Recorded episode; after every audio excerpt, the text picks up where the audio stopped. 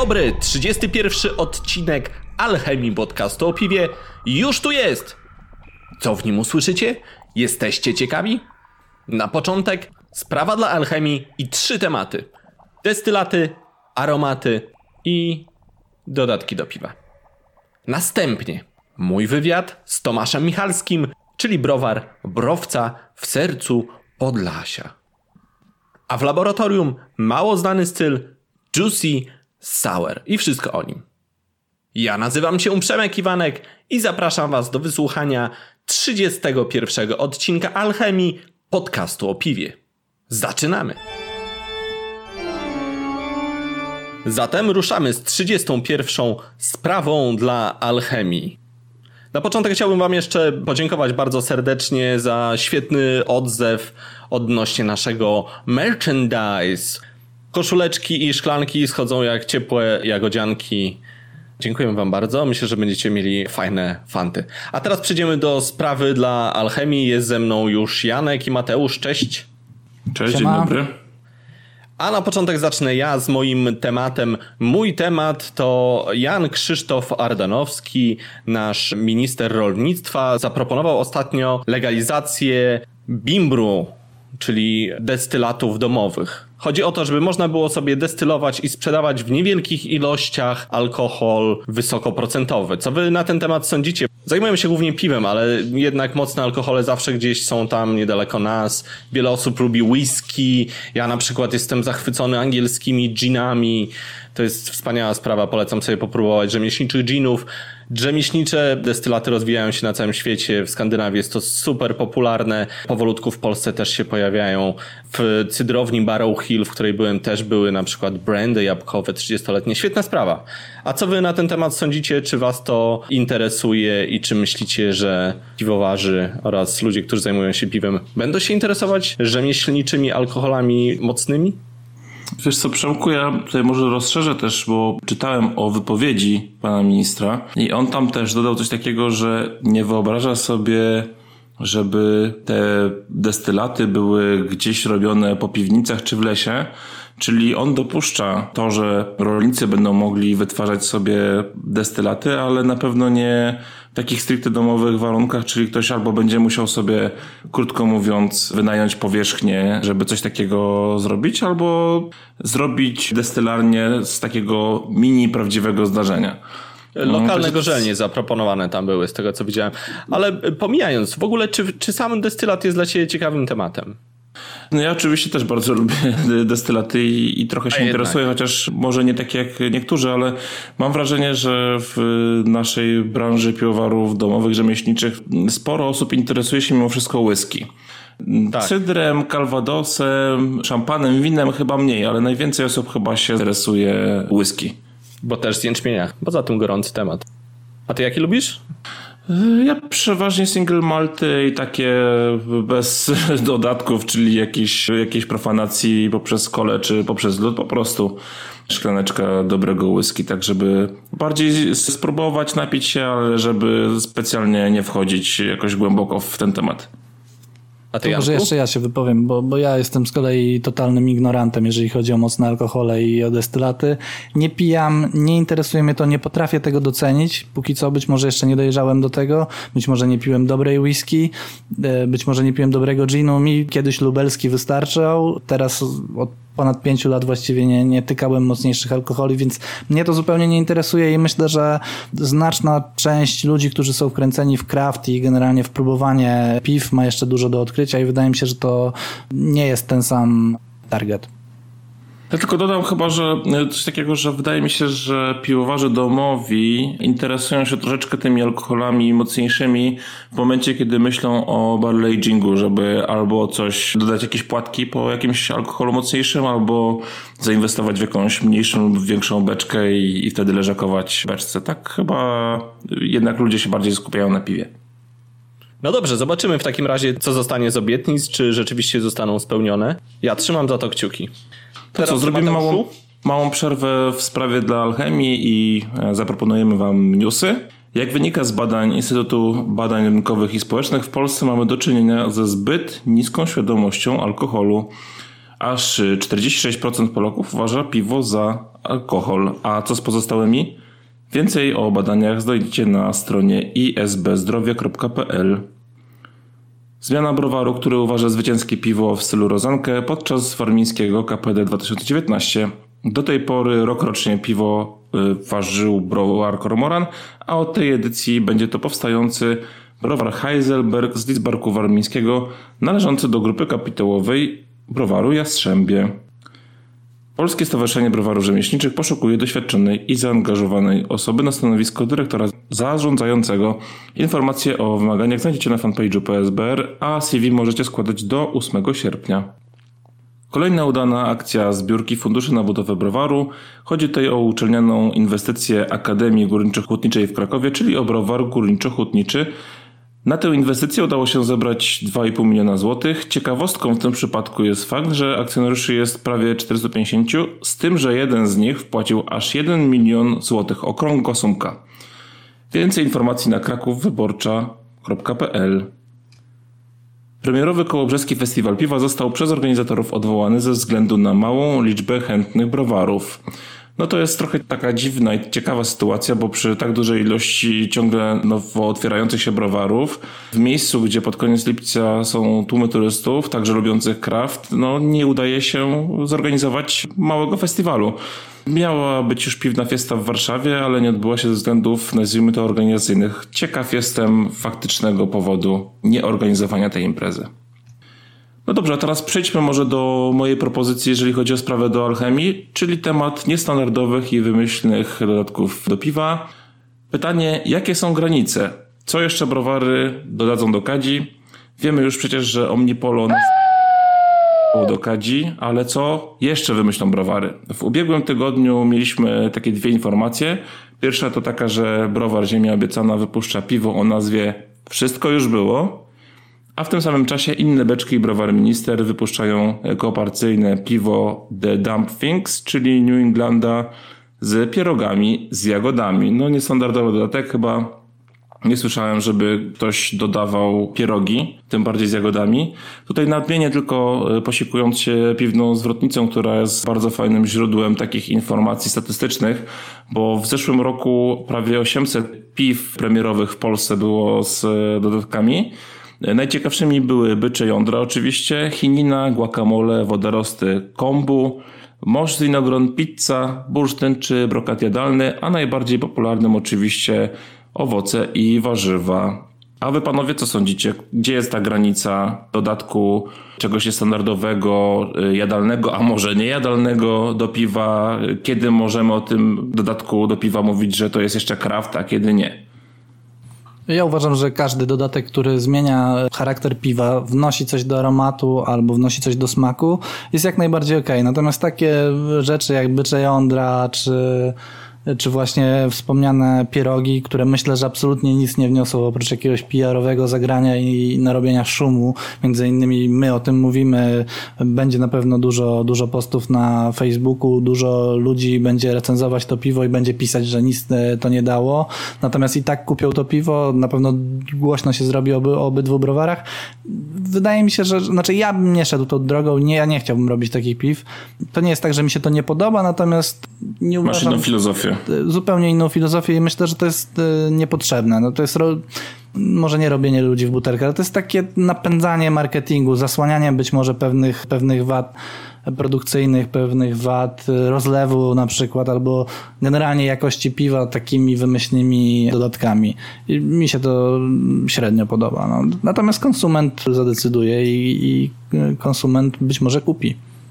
Pamiętajcie słynne piwo waginalne, ile zrobiło szumu, a tak naprawdę było zwykłym piwem? Było, zniknęło na szczęście bardzo szybko. A co do pierogów, to ja czekam, aż ktoś zrobi takie piwo, żeby było polewane w multitapie razem z pierogiem. Jak będą dorzucać jednego pieroga z jagodami do szklanki z piwem, to ja wtedy uznam eksperyment za udany. Powiem, tak, zaskoczyliście mnie. Takie dodawanie do kadzi to jakoś mnie nie rusza. Mało już mnie co rusza, za dużo rzeczy wypiłem. Wolałbyś jakąś potato I P A wypić. No, to wiadomo, ale niestety jak domowi piwowarze tego nie zrobią, to kto to zrobi? No dobra, ale słuchajcie, powiedzcie jeszcze tak krótko, gdzie jest granica? Jak uważacie? Nie ma. No, mi też się wydaje, że nie ma granicy, że, że to będzie przesuwane. Kurczę, Amerykanie zrobili już wszystko. Ja podążałbym za tym, za tą nazwą piwa, które wymyśliła Ziemia Obiecana. Wszystko już było. To co, Janku, jaki jest twój temat? Ja nie chciałbym wyjść na jakiś beton i na jakiś taki, jakiegoś człowieka, który bardzo promuje Reinheitsgebot. Natomiast chciałem z wami poznać waszą opinię na temat aromatów, bo zaczyna mnie powoli niepokoić sytuacja na rynku, gdzie coraz więcej pojawia się piw z aromatami, browary się tego nie ukrywają, co akurat jest dobre, natomiast jest coraz więcej piw z aromatami, coraz więcej ludzi chce pić te piwa z aromatami i mi się to kłóci z jakby moim postrzeganiem piwa kraftowego, z moim postrzeganiem piwa rzemieślniczego i tego, jak ono powinno być produkowane, dlatego że ja uważam, że kraft powstał, został zbudowany na surowcu, na surowcu dobrej jakości, używamy najlepszych słodów, najlepszych chmieli, modyfikujemy wodę, żeby ona była idealna i na koniec dodajemy sztuczny aromat. Jakoś nie, nie pasuje mi to. Wolałbym, żeby piwo było zrobione rzeczywiście na najświeższych owocach, a nie na dodatku aromatów. I, i ja nie chciałbym robić takich piw i nie chciałbym, żeby ludzie pili takie piwa, natomiast na to już nie mam wpływu. Co, co wy sądzicie o, o dodawaniu aromatów? Ja myślę, że tutaj możemy nawiązać w jakiś sposób do poprzedniego tematu o tych dodatkach, że trochę to się wpisuje w sky is the limit. Czyli jeżeli coś jest jadalne, nadaje się do, do, do rzucenia do piwa, to piwowar, browar, wymyśl, jeżeli wymyślą sobie, że to może podrasować albo w jakiś sposób wzbogacić albo aromatycznie, albo wizerunkowo piwo, no to pewnie będą używali. Znaczy ja szczerze powiem, że nie lubię też tej drogi, nie za bardzo ją rozumiem, nie chciałbym, żeby takich piw dużo powstawało, ale dopuszczam ten jakiś tam procent, że na rynku powinny być i takie piwa. Uważam, że chyba najfajniejszym na polsku, polskim rynku takim przykładem to była brokreacja z syndromem sztokholmskim, gdzie były jednocześnie wypuszczone piwa z tej samej warki, gdzie w jednym wszystko było w cudzysłowie po bożemu, a do drugiego dodano aromaty i można było sobie porównać, jak, jaka jest różnica. Moim zdaniem to piwo z aromatami smakowało sztucznie, było takie przysadzonie słodkie. No, takiego efektu na pewno nie uda się uzyskać w domu czy w browarze na, nazwijmy to, tradycyjnych składnikach. No ja mam trochę problem z tym, ponieważ nie mam takiego jasno sprecyzowanego zdania. Życie nie zawsze jest takie czarno-białe. Popełniłem artykuł jakiś czas temu na Craft Magii na temat właśnie ten dodatków do piwa ze wskazaniem na aromaty. Zresztą jedno z tych piw, które na mnie zrobiło na początku, dawno, dawno temu wrażenie i, i, i zachęciło mnie do craftu, to było właśnie piwo z aromatem i to był Roach z aromatem orzechowym.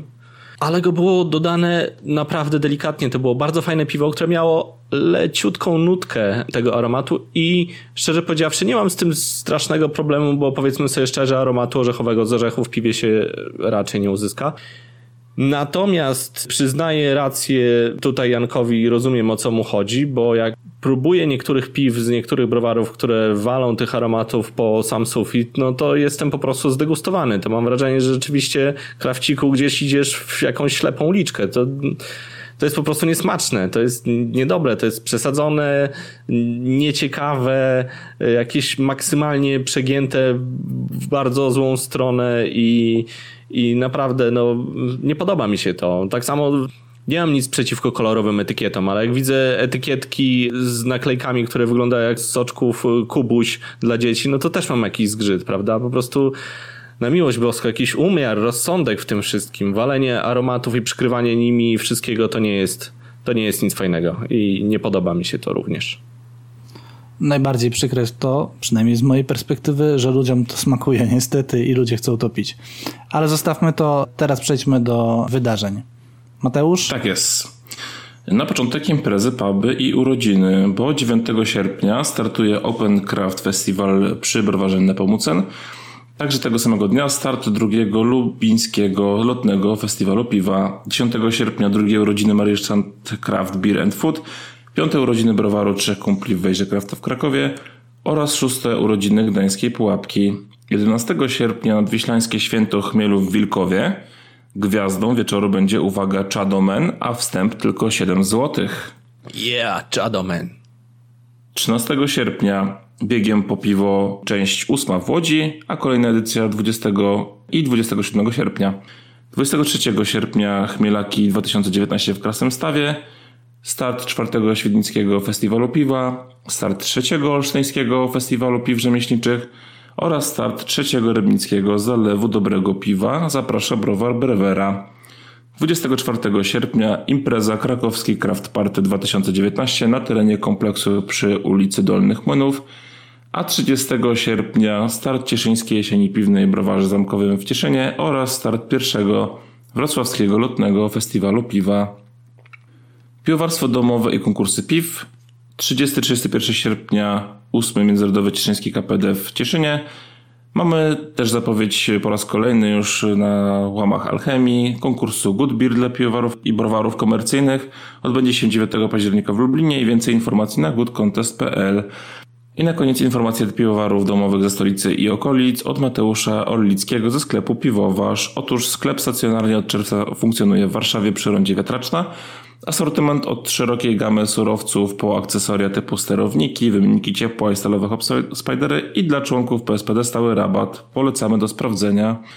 I to wszystko ode mnie. Dzięki serdeczne za słuchanie Alchemii i do usłyszenia w kolejnym odcinku. Dziękuję Wam bardzo. To wszystko w sprawie dla Alchemii, a teraz pora na wywiad. Jestem w sercu Podlasia, bociany, kukurydza i pszenica, wioski, kapliczki, ławeczki przed drewnianym płotem oraz browar Browca, a w nim Tomasz Michalski, który siedzi obok mnie. Cześć Tomku. Cześć. Tomku, pierwsze pytanie do Ciebie. Czy Ty naprawdę mieszkasz w browarze? Bo schodzą takie słuchy.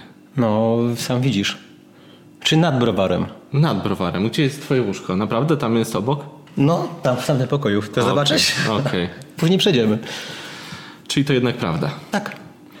dziewiętnaście lat mieszkałeś w Belgii. Mhm. Powiedz mi, co skłania człowieka, żeby wrócił z zagranicy, przyjechał na Podlasie i otworzył browar? E, mnóstwo czynników. Przyjazd, przyjazd nie był powiązany z budową browaru i z piwowarstwem ogólnie, ale tak chyba wiesz co, najważniejszy czynnik to ucieczka od pewnego stereotypu, który, który ciąży nad Polakiem, tego stereotypu człowieka z inną kulturą, z innymi poglądami, tego pejoratywnego wizerunku, który mnóstwo Polaków odczuwa w Niemczech, w Anglii, w Ameryce. On jest wszechobecny i to jest przerażające. I ty też się tak czułeś, czy chciałeś z tym zerwać i pokazać, że jest inaczej? Nie, ja, ja wiesz... Czy to podstawówka, czy to liceum, czy to klub sportowy, czy to wyższa szkoła, czy to otoczenie. Zawsze gdzieś tam padało coś, ej Polak to, ej Polak tamto. I był taki przesyt po prostu, dość. Wracam do siebie, nie? I... Czyli ja jestem przekonany, że mnóstwo osób się ze mną nie zgodzi. Ja może byłem zbyt na to wrażliwy i zbyt bardzo mnie to irytowało. Mm, wiesz, takie stereotypy... które są w Polsce też obecne. Nie wiem, tak jak Polak jest Polakiem dla Belga, to mm, tak samo Rumun albo Białorusin jest tym, tym gorszym obywatelem dla, dla Polaka, co jest też kompletnie nieuzasadnione. No ale mm, te, te stereotypy istnieją i one, one są przykre. I przyjechałeś na Podlasie? Nie, nie. Najpierw była Wielkopolska, Korpo, branża I T, a, a później Podlasie. Ale stąd pochodzę. Stąd pochodzisz. I to mhm. też jest, widzisz, taka gorsza część Polski, tak czy nie? A może właśnie raj na ziemi? Gorsza. No bo to, to dlaczego to gorsza? Jest, bo jest taki stereotyp. No że, może a, tak. No wiesz, ten, ten blok wschodni, niby od, od Warszawy na wschód było gorzej, inne wpływy, może pewne takie mocniejsze religijne obyczaje. Możliwe. No, na pewno jest tutaj disco polo i to niszczy tą kulturę polską. Bo, bo to jest tak, widzisz, jak człowiek z dużego miasta wyjeżdża sobie wypocząć nad Bóg, to mówi, że jest piękne Podlasie, jest przyroda i tak dalej, natomiast jak ma coś powiedzieć złego, to mówi, a bo tam na Podlasiu to jest ogólnie... Znowu stereotypy, ale nie, czyli są minimalne tam różnice, bym powiedział, ale one są takie bardziej... A jak dla Ciebie, czy to jest raj, czy to jest koniec świata? Widzisz, gdzie ja żyję. Ja tutaj nie mam prawie z nikim styczności. Ja żyję w świecie craftu i w świecie swoich pasji. Czyli tak jak chciałeś. No. Czyli raj. dla mnie raj. Czyli nie kompletnie, bo jako anarchista jestem trochę taki podzielony. Z jednej strony żyję na, na odludziu i, i realizuję swoją pasję i, i bawię się w rzemiosło, no a z drugiej strony no, system Babilon, czyli masz księgowość, masz urząd skarbowy, masz urząd celny. Słucham? Sanepid. Sanepid, ale tutaj akurat myślę, że, że jak chcesz prowadzić browar w sposób rzetelny, to higiena jest fundamentem w tym browarze, albo przynajmniej jest bardzo ważna. I, i no sanepid, może poza, poza utrzymywaniem pewnej dokumentacji, sanepid tam ogólnie był bardzo uśmiechnięty i zadowolony z wizyty w browarze i były duże propsy, bo no tak też trzeba było podsumowanie, że ma pan czyściej niż w szpitalu, nie? No proszę. Co zrobiłeś tutaj sam w tym browarze? Prawie że wszystko. Czy sam. Miałem, miałem różnych pomocników. Nie było mnie stać na, na takie brygady pod tytułem to panowie ile za metr kwadratowy płytki lecimy, tylko a tam znajomy znajomego, kolega akurat był na, na takiej fazie, że rzucił pracę, szukał nowej i mógł mi pomóc, czy pomóc w cudzysłowie. I no generalnie wszystko. Ściany, sufity, podłogi. Tam tylko jedna firma, dwie firmy zewnętrzne ogarnęły takie tematy bardziej skomplikowane albo gdzie błędy mogą mieć gorsze konsekwencje, to instalacja hydrauliczna i instalacja prądu. A co do reszty? A i jedna firma też więźby i dach. A co do reszty? Rok a co, pracy. A co w tym momencie robisz sam w browarze, a co robi ktoś inny? No robię wszystko sam z pomocą mojej ukochanej i wpada do mnie taki ziomek, który jest jedynym kraftowym, tak się śmieję, kraftowym pijakiem w gminie. Zawsze tam rozmawiamy o krafcie, testujemy różne piwa i przy okazji pomaga mi tam przy jakimś tam butelkowaniu czy etykietowaniu, ale ogólnie wszystko samemu. Marketing, handel, etykiety, projekty, ważenie, butelkowanie, beczkowanie, logistyka, od A do Z. Czyli... Real craft. Czyli real craft, tak jak mówisz. Widziałem przed chwilą, rzeczywiście Tomek naklejał etykietki, także rzeczywiście robi to sam, nie ktoś inny. Widziałem też, jak dowozisz do pubów, więc też robisz to sam. Czy to jest sposób na fajne życie, czy to jest sposób na samozaoranie się pracą? Wiesz co, nie jestem, jestem człowiekiem hiperaktywnym i nie jestem w stanie wykonywać permanentnie tej samej czynności pod tytułem um, przesiedzieć osiem godzin w pracy biurowej i powielać to przez dziesięć lat, ja bym się powiesił. W browarze mam bardzo dużą dywersyfikację. W momencie, kiedy trzeba ogarniać księgowość, czy to pod urząd skarbowy, czy to pod urząd celny, grafikę, telefony, maile, siadam przy biurku. Trzeba ważyć, lecą worki, jest ważelnia. No jest dywersyfikacja. Jest, jest transport, trzeba załadować auto, trzeba pojechać autem. Czyli w momencie, kiedy jest Warszawa, bo do, bo do, innych, do innych miast wyjeżdżają palety. No ale nawet no, przygotować palety, więc dywersyfikacja pracy... No i, i, i ruch fizyczny. Jest, jest, jest sport. Nie, nie, tak śmiejąc się czasami mówię, ja nie jestem tym idiotą, który wydaje pieniądze na, na, na, na siłownię. Mam ją w pracy. Oczywiście sorry dla, dla tych wszystkich, którzy, którzy to uwielbiają. Nie, roz, rozumiem to z perspektywy sportowej, ale no taki, taki żart. I...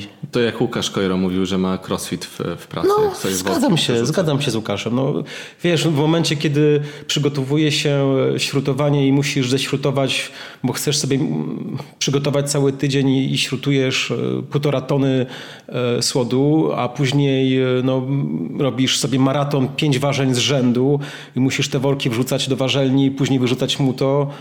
No jeżeli Dania nie wpadnie pomóc, no to trzeba samemu to zrobić. No i jest sport. Jest sport. Czy z tego wszystkiego da się sensownie wyżyć? Z takiego prowadzenia samodzielnie browaru? Jak ktoś myśli, że będzie miał komfortowe życie pracując osiem godzin od poniedziałku do piątku, to nie... A nawiązując do rozmowy z Łukaszem Kojro, mieliśmy raz takie porównanie właśnie zarobków, godzin pracy i, i tak jakiś taki padł wniosek pod tytułem kurczę, jeżeli bym pracował po osiem godzin od poniedziałku do piątku, to chyba miałbym lepiej na kasie w Biedronce. I, i to jest chyba ta rzeczywistość. Dzisiaj przynajmniej. Piwo już się nie sprzedaje na pniu. Trzeba walczyć, trzeba non-stop kreować nowe, nowe gatunki, iść z falą e, trendów, organizować różne eventy. Więc da się wyżyć, ale to przynajmniej w mojej, z mojej perspektywy, na mojej skali jest to, jest to permanentna praca, duże zaangażowanie i dużo wysiłku. Jak ktoś myśli, że zainwestuje sobie w browar i, i będę miał tyle samo co menadżer w korpo, pracując osiem godzin dziennie od poniedziałku do piątku, to nie, jest to błąd. A nawet w Biedronce na kasie. Przysłowiowej. No. Ale przynajmniej robisz to, co lubisz. Tak, ale czasami jestem zmęczony.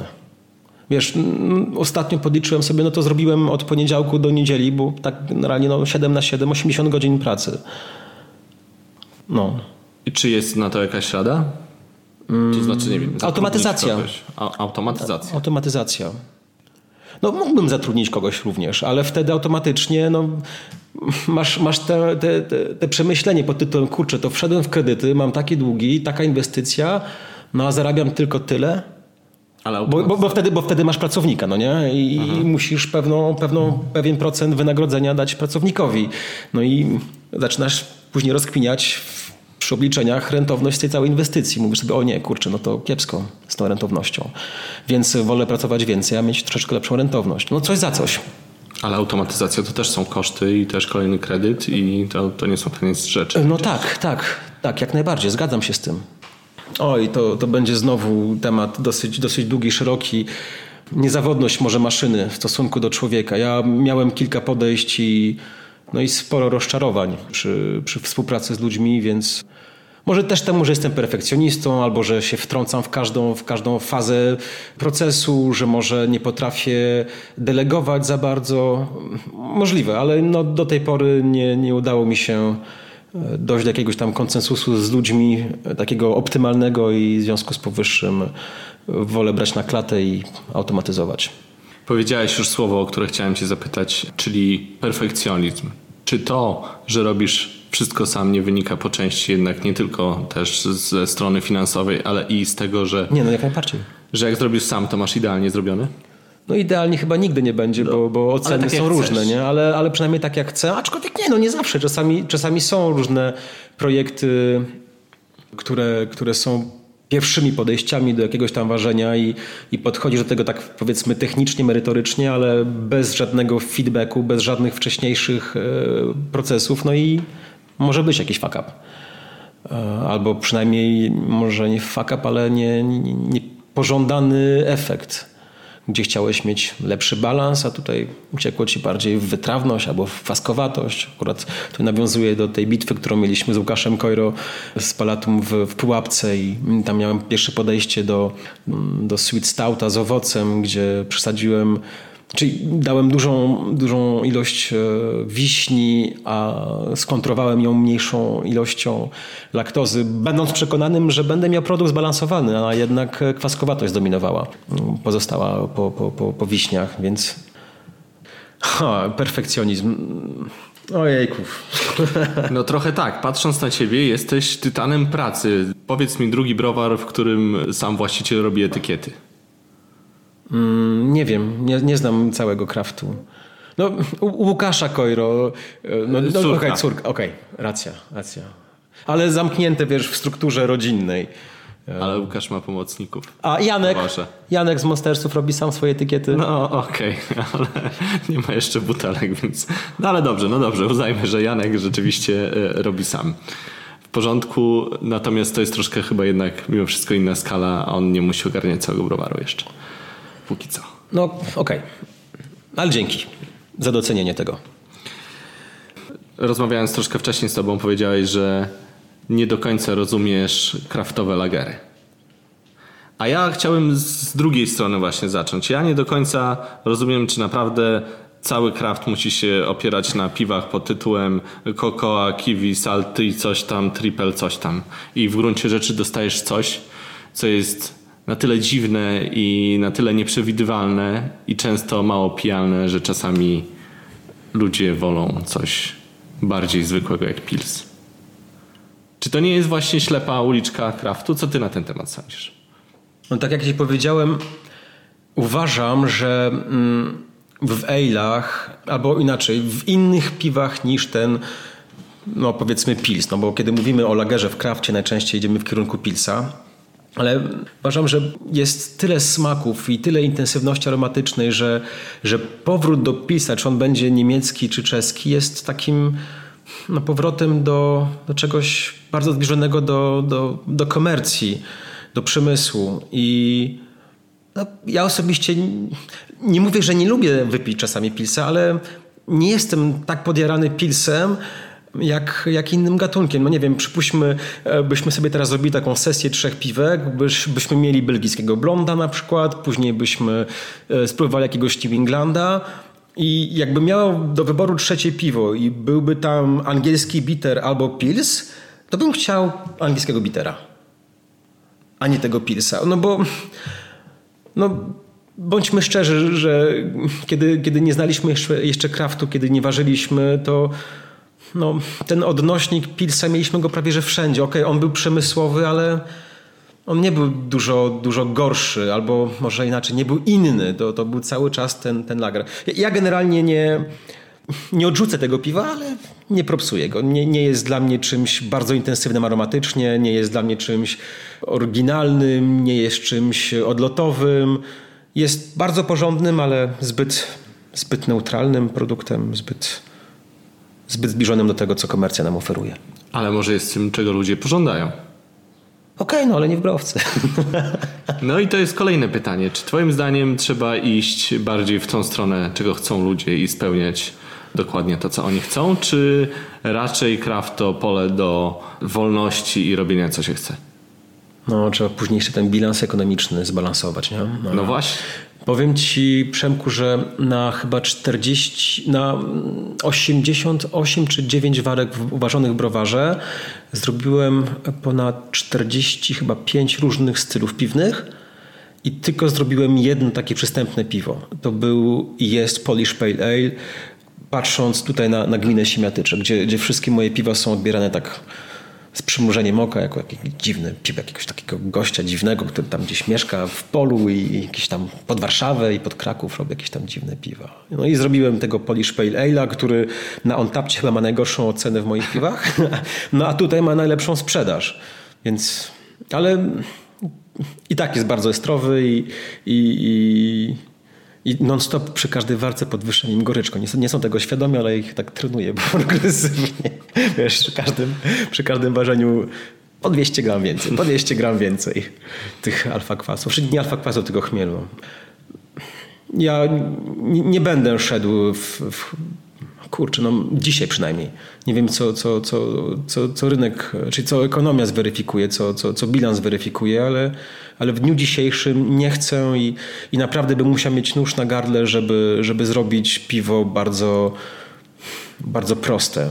No, ktoś mi powiedział, no ale ten Polish Pale Ale jest prostym. No okej, okay, ale to nie, jest, to nie jest lager. On jest i tak dużo bardziej estrowy i, i tak ma kontrę słodową większą, więc... Czyli pilsa tylko pod karabinem byś uważał? No, albo pod nożem na gardle. Ale ważenie D D H to też jest trochę pójście w to, co chce klient. Tylko ten klient kraftowy. Tak czy nie? No tak, ale, ale kiedy uważę D D H, sam otwieram tą butelkę i, i że jestem zadowolony z piwa, cieszę się, kiedy wlewam to, to piwo do pokalu. I, Czyli i... jesteś birgikiem, chcesz mi powiedzieć. Ale obiektywnym birgikiem. Nie jestem tym birgikiem, który na Antapcie ocenia Weidzena przez pryzmat Risa Barrel Age'a. Tak, jestem. Jestem, jestem fanem piw. Jestem, jestem tym birgikiem, który jest otwarty na, na każdy styl i stara się w każdym stylu znaleźć jego plusy, jak i jego ewentualne wady. Jakbym miał czas, bym na pewno startował w B J C P, ale to, to mi teraz nie interesuje i nie mam na to czasu. Ale tak, jestem, jestem fanem ogólnie dobrych destylatów, więc tak, smaki, smaki, smaki, jeszcze raz smaki. No dobrze, wrócę jeszcze na chwileczkę do tego nieszczęsnego pilsa. Dlaczego podpytuję o to piwo? Widzisz, wydaje mi się, że browary rzemieślnicze, które zaczęły go ważyć, idą w kierunku właśnie spełniania tego, czego chce klient, bo prawda jest taka, że wielu ludzi w Polsce mówiło, a bo kiedyś to było dobre piwo, mają na myśli pilsa, i ono zostało zepsute. I to jest fakt, że rzeczywiście później koncerny zaczęły go robić coraz taniej i coraz gorzej. I mam wrażenie, że jest duży sentyment w narodzie i browary rzemieślnicze to idą. Zresztą nawet specjalnie tego nie ukrywają. Chociażby browar Trzech Kumpli mówi, że chce zrobić takie piwo, jakie było kiedyś, prawda? Robiąc swojego pilsa, żeby tam jakaś siemistość była i tak dalej. No i teraz dążę do tego, czy może ten pils właśnie nie przynależy troszkę do naszej tradycji, bo jeśli rozmawiasz z producentami piwa z zagranicy, z Anglikami na przykład, z Belgami, którzy mają swój własny styl, oni mówią, że okej, okay, robimy czasem coś tam wyjątkowego, ale chcemy zachowywać te nasze coś, co należy do nas. No i pytanie, czy my mamy w Polsce jakąkolwiek tożsamość piwną? Nie, nie mamy jej. A czyli, może właśnie pils jest tą tożsamością? Czyli koncernowy lager jest tą, tą tożsamością. Ja się wychowałem na blondach, na dublach, na, na triplach, na, na witbirach, więc nie wiem, nie wiem co ci powiedzieć. Może pójście w pilsa byłoby właśnie powrotem do tej tożsamości, tego dobrego pilsa. Grodzisza. Grodzisza. No słuchaj, wiesz, jest jakaś tam reakcja. Ty w ogóle ważyłeś grodzisza, czy nie? W browarze nie. W browarze domowym chyba nawet dwa razy. Czyli ja uwielbiam wędzonkę, ale torfową w ciemnych piwach. Z bukiem i z dębem mam trochę problemu. Mi się za bardzo kojarzy z wędliną, a staram się uciekać od wędlin. No ale z serem wędzonym może ci się też skojarzyć. Nie lubię serów wędzonych. Nie lubisz oscypka? Nie. Ach. Lubię, lubię francuskie sery pleśniowe na przykład, ale mówię francuskie, no Włosi też są fajnie zaawansowani w tych, w tych produktach mlecznych, ale tożsamość, tożsamość pils, tożsamość, nie wiem. Znaczy, no dobra, no pils czeski może, bo, bo jednak... Może przecie... marcowe, może porter, no. Lagery. Nie, no porter... Brakuje, brakuje tej tożsamości porterowej w Polsce, bo, bo biorąc pod uwagę nasze dziedzictwo historyczne, ten porter bałtycki jest tym piwem i polskim i, i, i jest to przykre, że jak patrzymy na konsumpcję piw ciemnych, no to, no to ten porter, już nawet nie, nie bałtycki, tylko ten standardowy porter się cholernie źle sprzedaje. No tak, no dobra, jeżeli tożsamość polska ma, ma, ma być... pilsowa niech będzie, ale na pewno nie będzie pilsowa, mineralna i goryczkowa, taka niemiecka, tylko bardziej czeska. Ale znowu, czy tą tożsamość Polak z- zaakceptuje w momencie, kiedy ta tożsamość będzie miała cenę kraftową? Nie wiem. Bo wiesz, zgrzewka czterech harnasi, tudzież czterech żubrów. Ja wiem. Czyli widziałeś mój browar, ja, ja nie muszę robić tego pilsa. Mam taki malutki browarek, że no, co siedem tanków po tysiąc litrów, co... Niektóre browary mają to w połowie jednego tanku. Rzemieślnicze polskie. Więc jeżeli oni idą w tym kierunku i chcą stworzyć jakąś tożsamość, okej, okay, róbcie to. Ja wolę underground i artistic world. Dobra, a grodziskie? To może na grodziskie cię namówię. Uważasz grodziskie? Ostatnio mieliśmy to zrobić z Marcinem, czyli kiedy robiliśmy kolaborację z Marcinem Chwilem samych kraftów, poszliśmy w kierunku tego, tego ale'a z, z wiśnią, z, przepraszam, z czarną porzeczką i, i z amerykańskim chmielem, ale w pewnym momencie Marcin tak zablokował ten projekt i, i wsunął właśnie grodzisza z jakimś, z jakimś owocem, no to no miałem reakcję dosyć negatywną. Nie chcę. Nie chcę, bo sam tego, za tym piwem nie przepadam. Nawet jak będzie dobre, no to wypiję jedno, dwa, ale, ale nie, nie, nie będę go brał sesyjnie. Akurat teraz w Jabirołki jeszcze niedawno była rozmowa o, o grodziskim. Wiesz, później trzeba też tego, grodzisa, grodzi, tego grodzisza sprzedać, a no to tak. Chyba też nie jest łatwe. To chyba jedno z trudniej sprzedających się piw. No. Chyba, chyba wędzonka torfowa w ciemnym piwie się łatwiej sprzeda niż, niż, niż grodziskie piwo. Tak mi się wydaje, nie wiem. Nie, nie miałem tego porównania. Ciekawe, czy Łukasz Kojro uważył jedno. Czyli na pewno grodzisza uważył, ale nie wiem, czy uważył torfowe, ciemne. Musiał się Łukasza zapytać, co mu, jeżeli to robił i co mu łatwiej zeszło. Chyba zrobił coś. Tak? Coś mi się wydaje, że piłem. No dobrze, czy takie bezkompromisowe podejście do piwa to znaczy, że nie idziesz w to, co ci się nie podoba? Czy to ci się opłaca? Czy to może się opłacać? Może niekoniecznie tylko tobie, ale ogólnie? Czy znowu widziałeś moją skalę, no...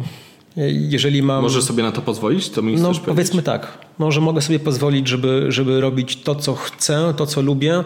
Oczywiście idę trochę z tą falą też, no bo, no bo widzisz, no, chciałbym mieć blonda, tripla, quadrupla i, i jakiegoś, jakąś belgijską I P E, czyli belgijskie drożdże bardzo estrowe, zhybrydowane z jakimiś amerykańskimi chmielami. Ale tego nie robię, no bo no niestety muszę zrobić jakiegoś New Englanda, muszę zrobić jakąś e, I P, czy to Westa, no miałem projekty Westa D D H dwa, trzy. Więc no biorąc pod uwagę D D H New Englanda można powiedzieć, że idę troszeczkę z taką falą, tylko że ja te, piwie, te piwa uwielbiam i sam je piję z dużą przyjemnością i, i, i, i lubię je próbować, kiedy robią je browary konkurencyjne, więc no robię co chcę, adaptuję się, ale no ta adaptacja pod tytułem Pils do mnie nie pasuje i w nią nie wejdę. Jeżeli mam wybór i mogę na przykład wybrać New Englanda, mogę wybrać jakąś interpretację owocówki, mogę wybrać jakąś interpretację tego potężnego chmielenia na, na, na cichą, no to wolę to niż, niż ten wybór pilsowy. Bo znowu mogę sobie na to pozwolić, a może jakbym miał dużo większy browar, musiałbym z tą falą pójść. A chciałbyś mieć dużo większy browar? Wow. Chciałbyś, żeby on urósł, wiesz, Pinta teraz otworzyła ładny browar, widziałem. Nie chciałbym mieć, te, takiej struktury bym nie chciał mieć, bo ta struktura znowu wymusi na mnie wejście bardziej w świat kapitalizmu, a ja już w nim wystarczająco jestem, nie chcę więcej. Nie chcę więcej. Czyli ta skala ci odpowiada? No może bym ją delikatnie powiększył, ale... Nie, no wiesz, chyba, chyba Pinta, jak ja ostatnio porównywałem, to Pinta ma wydajnościowo chyba dwadzieścia dziewięć razy browar większy od mojego, nie? Już półka średnia się zaczyna. No, czyli dwa trzy razy większy bym to zaakceptował i bym to był w stanie samemu ogarnąć, ale trudno byłoby mi, wiesz, mieć taką strukturę, w której nie byłbym w stanie znać szczegółu każdego procesu, czy to handlowego, czy, czy, czy, czy dostawczego, czy, czy produkcyjnego. Z całym szacunkiem dla Ziemka, ale wątpię, czy Ziemek będzie wiedział, na którym etapie jest każda fermentacja każdego tanku. Myślę, że to mu niepotrzebne akurat. Ale... A, ja, a ja, ja, ja, ja, ja bym chciał to wiedzieć. Nie? I, I temu wiem, że taka... ta skala mi nie pozwoli. No, z drugiej strony, jeżeli piwowar dobrze robi dokumentację, no to Ziemek jest w stanie to za każdym razem widzieć też. Ma Pawła na przykład Masłowskiego. Ale nie, ta skala... Nie chciałbym tej skali. Nie chciałbym tej skali. Wolę, wolę mieć... Wiesz co, ja, ja przytoczę fajną rozmowę, zanim rozpocząłem browar. Jak byłem w trakcie budowy, roz, rozkminiałem już na, na początku, w jaki style, od jakich stylów mogę zacząć i miałem dosyć długą rozmowę z Tomkiem Kopyrą. I Tomek mi powiedział takie fajne zdanie. Chcesz robić hajs, czy chcesz mieć szacun na dzielni? Wolę szacun na dzielni. No. A jeszcze powiedz, tak żeby tylko uściślić, jakie masz teraz moce produkcyjne? Jaką masz warzelnię, jakie masz tanki? Dziesiątki, siedemdziesiątek, warzelnia też dziesiątka i mam talerzaki, które no, nie pracują dobrze, bo, bo akurat no, na razie nie robię mocniejszych piw, które mogłyby sobie na leżakach poleżakować, więc miałem pewną koncepcję, ta koncepcja się nie spełniła i... Na portera trzymasz. No to bardziej, na, bardziej na risa. Właśnie i to jest to, widzisz, te podejście do, do smaków... Um, Czy, czy wolę risa, czy portera bałtyckiego? Powiem, że risa. Dlaczego? Bo jest bardziej polony, bo jest bardziej czekoladowy, bo będzie prawdopodobnie miał większy ekstra, bo będzie miał większą goryczkę. Czyli ty lubisz intensywnie po prostu. Tak, wolę... Tak, kiedy, kiedyś rozmawiałem o, o, o winach ze znajomym, powiedziałem, kurczę stary, ja wolę bezapelacyjnie intensywność nowego świata w stosunku do złożoności Francji albo Włoch. I to troszkę różni świat piwa od świata wina. To nie jest moja myśl, tylko ostatnio rozmawiałem z Tomkiem Parowskim. Powiedział mi dokładnie to samo, że ludzie od piwa wolą intensywne smaki, a ludzie od wina szukają niuansów. Wiesz, ja kiedyś miałem rozmowę z fajnym sommelierem w Belgii. Wiesz, ludzie od wina. On mi mówił, że dla niego konsumenci wina to w większości konsumenci etykiet. Oni nie mają zielonego pojęcia o winie. W piwie też tak jest dosyć często. No, dlatego są takie kolorowe, nie oszukujmy się. Czyli generalnie... Uważam, że, że świat piw jest dużo bogatszy w smaki. Jak weźmiesz wachlarz aromatyczny piwa, no bezapelacyjnie nuty owocowe, masz cały wachlarz. Później całe nuty od, od słodu, które zaczynają się na, na biszkopciku, przechodzą przez skórkę chleba, orzech, a kończą na, na, na smakach palonych. Czy to będzie gorzka czekolada, czy kawa. Czy generalnie piwo dla mnie jest produktem, gdzie doznania aromatyczne są intensywniejsze, primo, ale secondo wachlarz jest dużo szerszy. I, i to jest dużo fajniejsze. No i ubolewam nad faktem, że to wino ma tę pozycję, którą ma na stole, a, a nie piwo. Bo wiesz, wino konsumowane przez inne społeczeństwo, a piwo konsumowane przez inną klasę społeczeństwa i to jest przykre. No tak, jakbyś posłuchał ostatniego mojego wywiadu, to tam też były takie właśnie spostrzeżenia, ale zobaczmy, też nie jesteśmy ubrani w garnitury, nie wiem czy zauważyłeś. No nie. A mój poprzedni rozmówca od wina był. Okej. Okay. No... Sami się pozycjonujemy. Mam założyć garnitur? Bo mam jakiś tam w szafie. Ja też stary. Lubię, ja też nie lubię. Też mam jakiś stary. No który już nie jest trendy. No zdecydowanie nie. I źle w nim wyglądam. Nieważne. W każdym razie, Tomku, czy istnieje życie poza piwem? Tak, tak. I co u ciebie w nim jest?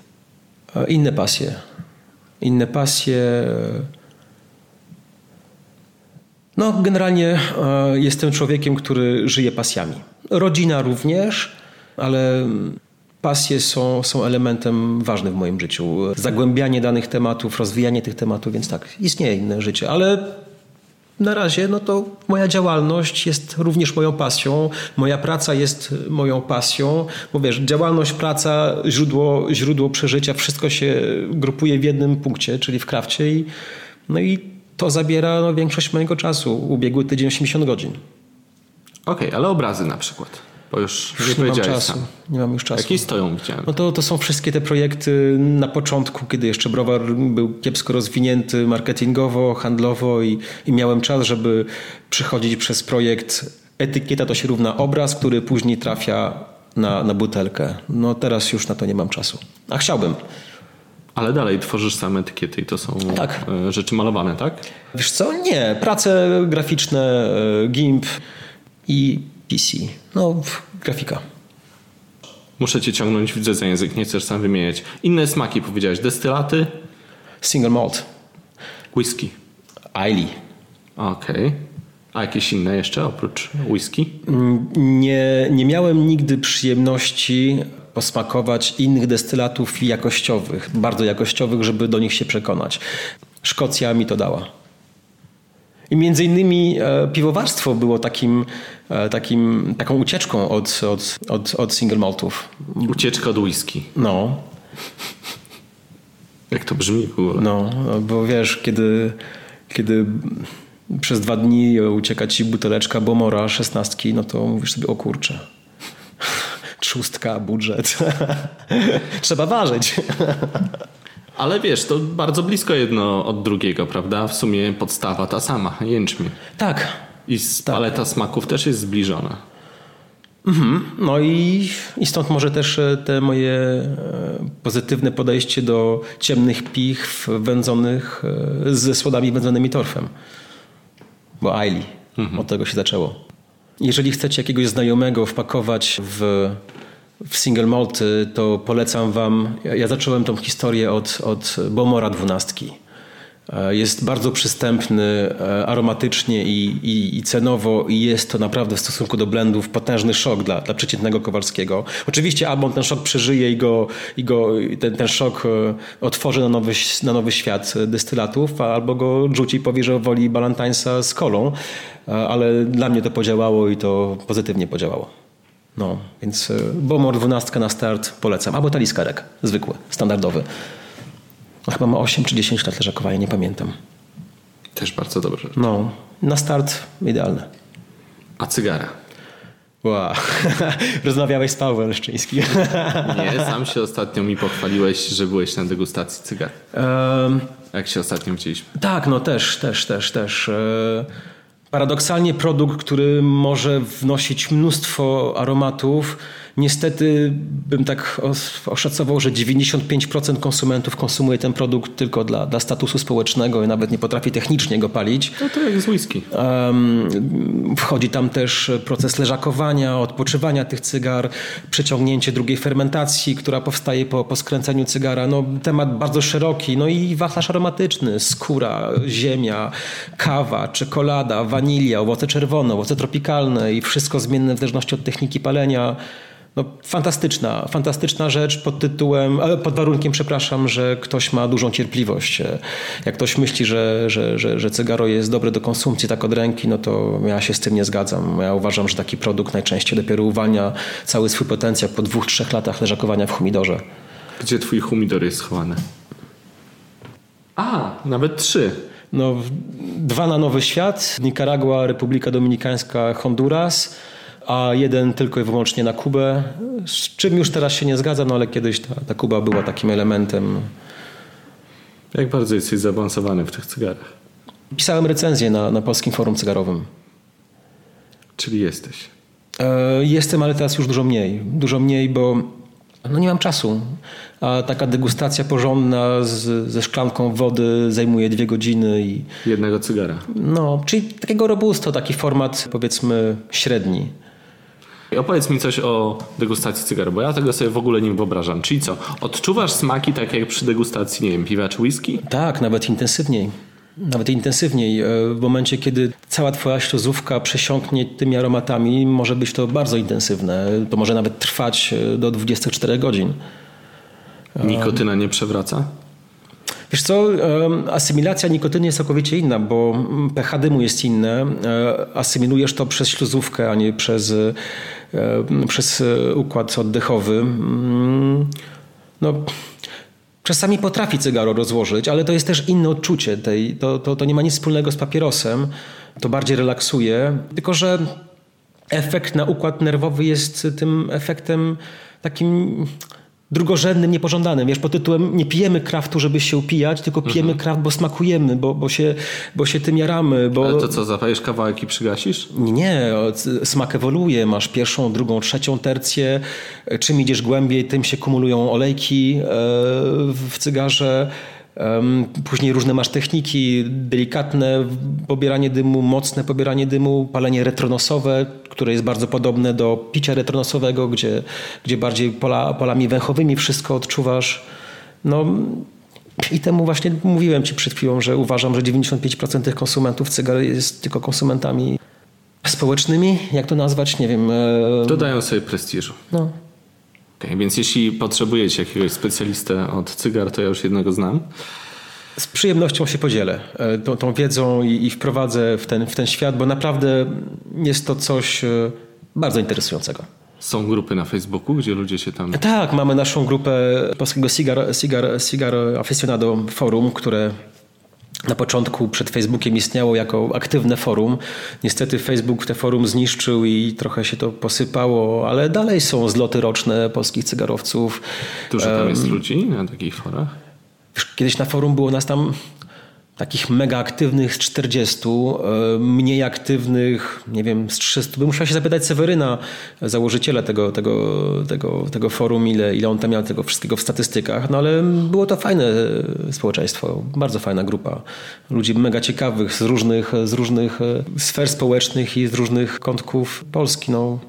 Jak się nazywa fana cygar? Cigar aficionado. Tak jak jedno, czyli tam, jeżeli dobrze pamiętam, jakieś było piwo też, które zostało nazwane aficionado przez, przez chłopaków z Kingpina. Jeżeli dobrze pamiętam, aficionado chyba oznaczało wielbiciel w języku hiszpańskim, ale nie teraz... Jest, to jest taki fan, taki hmm, do kwadratu. Aha, no głównie okay. Chodzi chyba, z tego co wiem, o drużyny piłkarskie, ale nie tylko. Możliwe, nie, nie zagubiła. Dobrze, wrócimy jeszcze do piwa. Okej. Okay. Rozmawialiśmy troszkę o opłacalności wchodzenia w tą branżę. Czy ty byś komuś, kto jest bardzo zakręcony na punkcie piwa i mu się marzy własny browar, doradzał pójście w tą drogę, czy nie? Dzisiaj, w dzisiaj, roku dwa tysiące dziewiętnastym. Nie wiem. Nie wiem, jak to dzisiaj wygląda, jeżeli musisz zbudować swoją markę. Ja miałem szczęście, że to zacząłem dwa i pół roku temu, że przed tym trochę tam już miałem bagażu piwowara domowego i tam... Kilka konkursów ze sobą, ale mało. Ale bym był dzisiaj przerażony budowaniem wszystkiego od zera. No. Nie porwałbyś się drugi raz na to samo? Nie wiem. Nie wiem. Jeżeli byłbym pewny, że, że startując dzisiaj bym miał te kontakty i, i, i te relacje handlowe, jakie mam dzisiaj, no to okej. Okay. Ale jeżeli musiałbym wszystko od zera budować... Nie wiem, nie wiem. Rynek jest już nasycony, przesycony. Piwa się nie sprzedają na pniu, tylko trzeba o to walczyć. Czy ja nigdy nie miałem tej, tej, tego komfortu, że sprzedawałem coś na pniu. Zawsze była jakaś walka, zawsze były telefony, zawsze były eventy. No ale jak rozmawiałem z, z oldschoolowcami craftu, no to wiesz, dostaję informację bardzo klarowną. Dzisiaj już nie jest tak jak kiedyś. No. O, wiadomo, zawsze kiedyś było lepiej, ale jednak jeśli spojrzysz na przykład na rynek amerykański, który się rozwija od iluś tam lat, tam ciągle wchodzą nowe browary. No okej, okay, tylko że właśnie jaka jest siła nabywcza przeciętnego obywatela Ameryki? Jak, jak on podchodzi do, do konsumpcji ogólnej? No nie wiem, trudno mi powiedzieć. No, ja słyszałem tam bardzo pozytywne i optymistyczne przewidzenia tego wszystkiego. Nie wiem, chyba to, to nawet Ziemek, Ziemek czy, czy, czy Grzesiek Zwierzyna mówił no, tak optymistycznie na temat miejsc, też mocno na temat miejsc obecnych jeszcze na rynku. Wiesz, ja, ja to znam od, od drugiej strony, od strony rzemieślnika, który, który pracuje nad wszystkim i nad cyferkami w księgowości, jak i nad produkcją. No, jest cały czas walka, więc jeżeli ktoś myśli, że a, otworzę browar i to się będzie sprzedawało na pniu, no to zapomnij, musisz, musisz walczyć. I jeżeli masz wystarczająco siły i, i determinacji, lecisz w to. No. Ale ja wiem, że, że jest dużo browarów, które rozpoczęły swoją przygodę niedawno i jest, jest im cholernie trudno. Więc no, nie wiem. A jeśli jednak mimo wszystko ktoś nie pomny twoich uwag, rzuci się w to, to co byśmy mógł doradzić, żeby ten biznes mu się powiódł? Lecisz na dwa etaty, ziomuś. No czyli tak. Jeden w Biedronce, a drugi... Albo dwa etaty w browarze, nie? Pod tytułem od, od szóstej do, do dwudziestej drugiej, bo pracujesz przy browarze, a później ogarniasz całą papierologię. I telefonologię, i mailologię. Już się wygłupiam, ale no... Jeżeli ktoś myśli, że, że to będzie tak jak w korpo, od poniedziałku do piątku osiem godzin dziennie i będę miał dwóch pracowników i będę jakieś pieniążki z tego wyciągał i będzie fajnie i będę się rozwijał, no to nie tą drogą. No chyba, że nie wykorzystuje jakiegoś tam potencjału handlowego, że źle ogarnia marketing, że... że, że... Bo wiesz, w pewnym stopniu może też mam takie podejście oldschoolowe do tego wszystkiego, takie bardziej rzemieślnicze, rzemieślniczo-autentyczne, takie, takie, no nie wiem, może wolniejsze, takie bardziej rolnicze. Może jakiś chłopak, który no byłby takim... farmhouse prawie, jesteś na wsi, nie? No, ale nie robię piw dzikich, to mnie przeraża. Kurczę, jakbym chciał jakiegoś dzikusa zrobić. Jak, wiesz, jak się cieszyłem, kiedy, kiedy w domu ważyłem American Wild Ale'a. Robiłem go na, na, na drożdżach Bersel z, tego, z tej gminy, w której mieszkałem, między innymi w Belgii w pewnym okresie mojego życia. I amerykańskie chmiele było mega wytrawne i miałeś właśnie ten cały, cały bukiet dzikusów plus, plus jeszcze amerykańskie chmiele. Tak bym chciał to uważać, ale no wiesz, jaka jest rzeczywistość tego w browarze. Czyli to jest to właśnie twoje piwo idealne? Bo chciałem cię o to zapytać. Czy to jest twój ideał piwa, który byś chciał zrobić? Kupię się za nim tęsknię. No, chciałbym to zrobić. Nawet powiem ci szczerze, że jeżeli, jeżeli myślę o, o rozwoju browaru, to ta myśl ona przechodzi przez taki rozwój w trudniejsza, bo w inne piwa, które mogą być zagrożeniem dla browaru, czyli na przykład mikrobudyneczek obok połączony, w którym byłyby tylko dzikusy, później jakiś mikrobudyneczek, gdzie byłyby piwa wymagające dłuższego etapu leżakowania pod tytułem barrel aging, ale no, oczywiście byłby barrel aging belgusów, czyli triple, quadruple, idąc drogą Józefika quintuple, why not? Nie, nie, no, no fajnie byłoby. Więc tak, dzikusy, tak. To co, tego ci życzyć na koniec rozmowy? No taki właśnie rozwój. Nie, nie, nie w tą masę, tylko rozwój, który byłby takim rozwojem w tą trudną dywersyfikację. Więc życzę ci wielu trudnych piw, ale udanych. Dziękuję. Dziękuję ci bardzo za rozmowę. Cześć. Gdy wywiad dobiegnie końca, nasz wzrok kieruje się w ciemną, ponurą przestrzeń. Tam, w omszałym, wkopanym w ziemię kamiennym wejściu, zakończonym portykiem, w opuszczonym podpiwniczeniu, gdzie niegdyś znajdowały się lochy, obecnie znajduje się tajne laboratorium. Jakie szplugawe artefakty i ekscentryczne relikty tam zgromadzono. Jakież nikczemne eksperymenty mają tam miejsce. Czy szalone knowania monstersów otworzą wrota do odwiecznej otchłani? Czy naszemu światu grożą plugawi przedwieczni? A może waży się tam Juicy Sour? Tego musicie dowiedzieć się sami. Przejdźmy do laboratorium.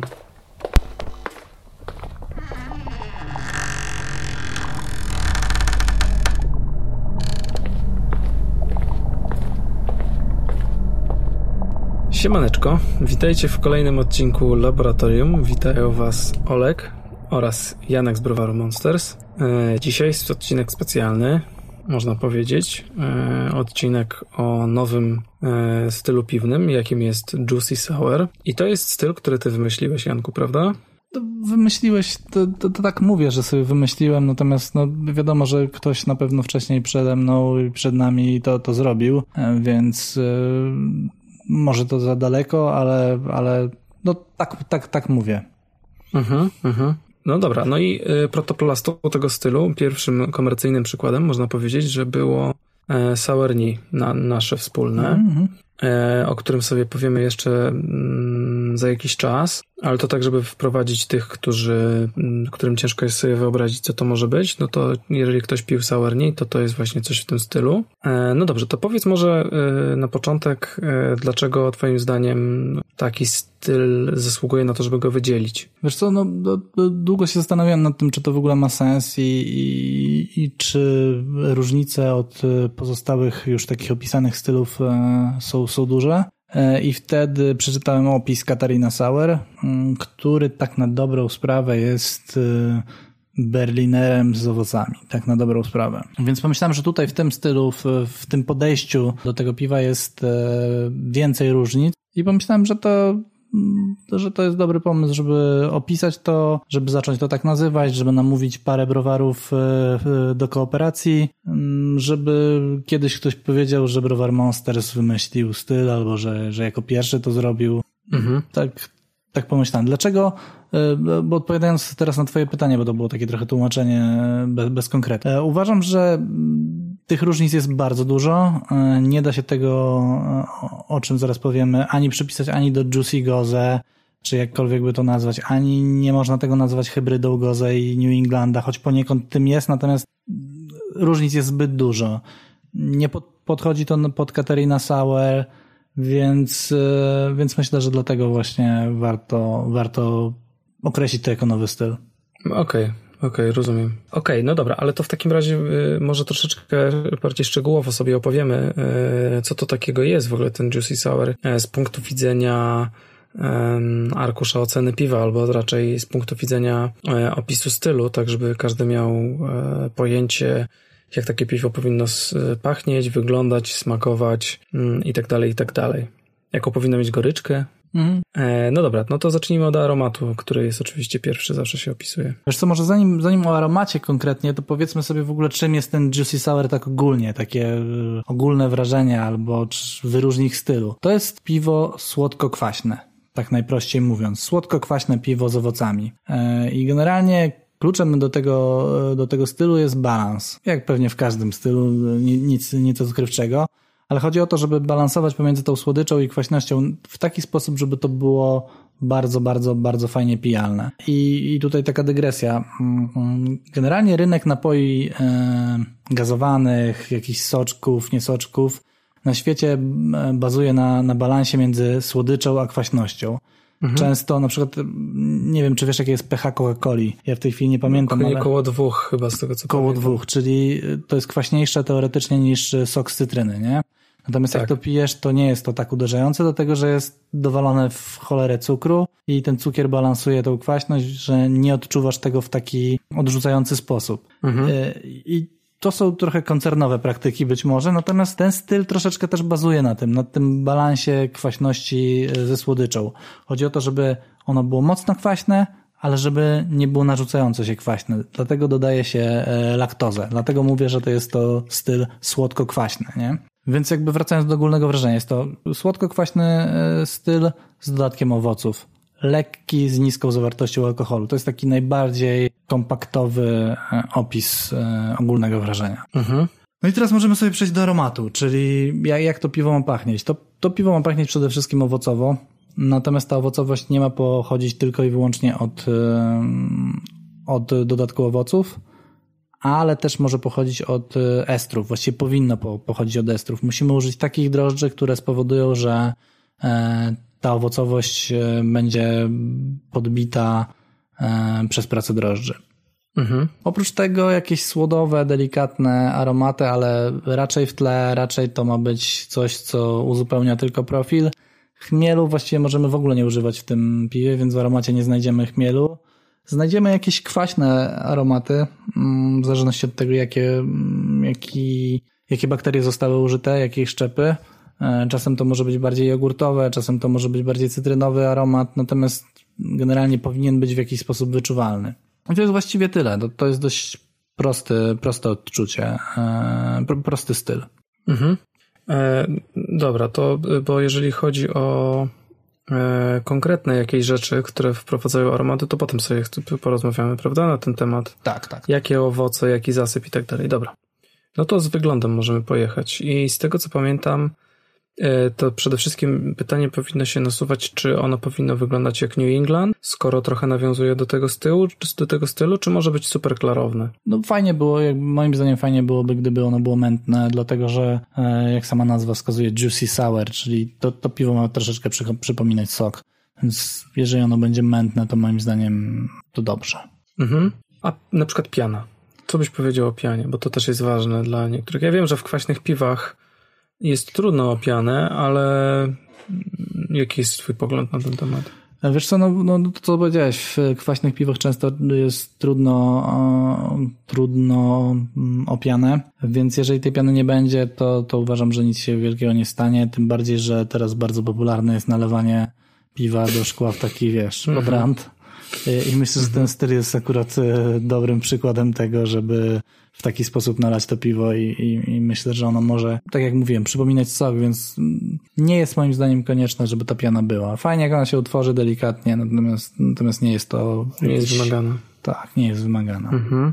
No dobra, i teraz e, chyba to, co najciekawsze jest w, ty, w, tym, w tym stylu, znaczy właściwie dwie rzeczy, czyli smak i odczucie w ustach, więc, więc zacznijmy od smaku. Rozumiem, że musi być kwaśne przede wszystkim. Musi być przede wszystkim kwaśne i tak jak mówiłem, balans między słodyczą a kwaśnością. To piwo ma być bardzo kwaśne, natomiast ta kwaśność w odczuciu jako takim nie ma być przytłaczająca. Czyli możemy sobie zakwasić piwo nawet do pH trzy przecinek jeden, natomiast musimy to skontrować dodatkiem laktozy, czyli to piwo ma być też nie w taki narzucający się sposób słodkie, bo jeżeli połączymy te dwa smaki, to on będzie taki trochę kwaśny i trochę słodki. Ale to powiedziałbyś w takim razie, że ten smak ma być, w sensie ma, mają być na równym poziomie i kwaśność i słodycz, czy może być na przykład coś, co dominuje? Nie, zdecydowanie bym powiedział, że kwaśność jednak dominuje, natomiast ona nie ma być tak silna jak w lambiku. I taka, taka wysuszająca, taka wysuszająca pewnie, prawda? Dokładnie. Taka, taka mm, może nie płaska, tylko mm, kurde, trudno jest to opisać ściągająca słowami. Na przykład. Ale, tak, tak, jest taka, taka jest yy, płaszczająca piwo, w sensie yy, wycieniająca bym powiedział, nie? Mhm. Mhm. Wiesz o co chodzi? Że ono się wydaje takie bardzo wodniste, jak jest mocno kwaśne często. To rozumiem, że tego nie chcemy, prawda? No tego nie chcemy. No ta, takie było też to, to nasze sourni, które jednak pomimo tego, że bardzo nisko zeszło, jeżeli chodzi o, o zakwaszanie, to nie wydawało się takie właśnie przytłaczające tą kwaśnością. Mhm, okej. Okay. Okej, okay, rozumiem. To jeszcze mam pewne porównania, ale to na sam koniec zapytam cię o to. Odczucie w ustach teraz. Wiesz co, jeszcze w smaku, no ważna tak. jest ta owocowość, mhm. tak? Przede wszystkim Jasne. ta owocowość na wysokim poziomie, bo, bo jakby powiedzieliśmy sobie o smakach podstawowych, ale owocowość ma być na wysokim albo na bardzo wysokim poziomie. Słodowość w tle, chmielu właściwie brak. Ta owocowość ma pochodzić właśnie z dodatku owoców, z pracy bakterii też mhm. Mhm. I, i z pracy drożdży. Mhm. Natomiast odczucie w ustach, jako że jest to jednak nawiązanie do New Englandu, no to przede wszystkim ten sam przymiotnik, który towarzyszy opisom New Englanda, czyli juiciness. To piwo ma być tęgie, ma być soczyste, ma być yy, wyklejające, to może nie, ale generalnie ma się... Ma, ma, wysoka ma, przywo- pełnia ma być. Ma być mhm. wysoka pełnia. Ma przywozić to na myśl soczek, ma to być gładkie, ma szybko przepływać przez usta, ma się chcieć wziąć następny łyk. Okej, okay, czyli rozumiem, że naprawdę podsumowując to wszystko, co, co powiedziałeś e, przed chwilą, gdybyśmy o balansie chcieli porozmawiać, to ten balans ma być e, przede wszystkim skierowany w stronę kwaśności skontrowanej słodyczą. No i do owocowości. No i owocowości. Mhm. Tak. Jasne, owocowość no i bardzo owocowe. Jasne. Dokładnie tak. Czyli owocowe, kwaśne i słodkie. Jakby tak. To trzyma... Tak, myślę, że w opisie stylu, który zalinkujemy, będzie to troszeczkę bardziej szczegółowo opisane, natomiast to jest proste piwo. To jest piwo, które powinno smakować jak największej, jak najszerszej ilości osób. Mhm. No to teraz to porównanie, o które chciałem cię zapytać. Czy mógłbyś, czy, czy, czy dałoby się to porównać do lodów owocowych, kwaśnych, do sorbetu na przykład? Wiesz co, w pewien sposób taki, tak jak właśnie chciałem, jak sobie przypominam, kiedy pierwszy raz pojawił mi się pomysł na to piwo, to to, to, to ja to w pierwszej chwili nazywałem ice cream ale, czy tam sorbet mhm. ale nawet i, i piwo w tym stylu było uważane na pierwszy festiwal piwa, piwowarów domowych i tam to piwo było z cytrynami po prostu i zajęło trzecie miejsce. No i warto wspomnieć, że w tym roku wygrało piwo z marakują w stylu, to było opisane Juicy Goza, natomiast ja już miałem ochotę wpisać Juicy Sour, mhm. natomiast nie było takiej kategorii i nie chciałem, żeby ludzie pytali o co chodzi.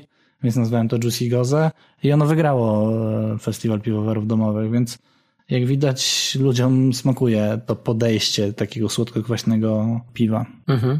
Więc znaczy jakby wracając do tego twojego py- pytania, mhm, porównanie m. z sorbetem jest jak najbardziej trafne.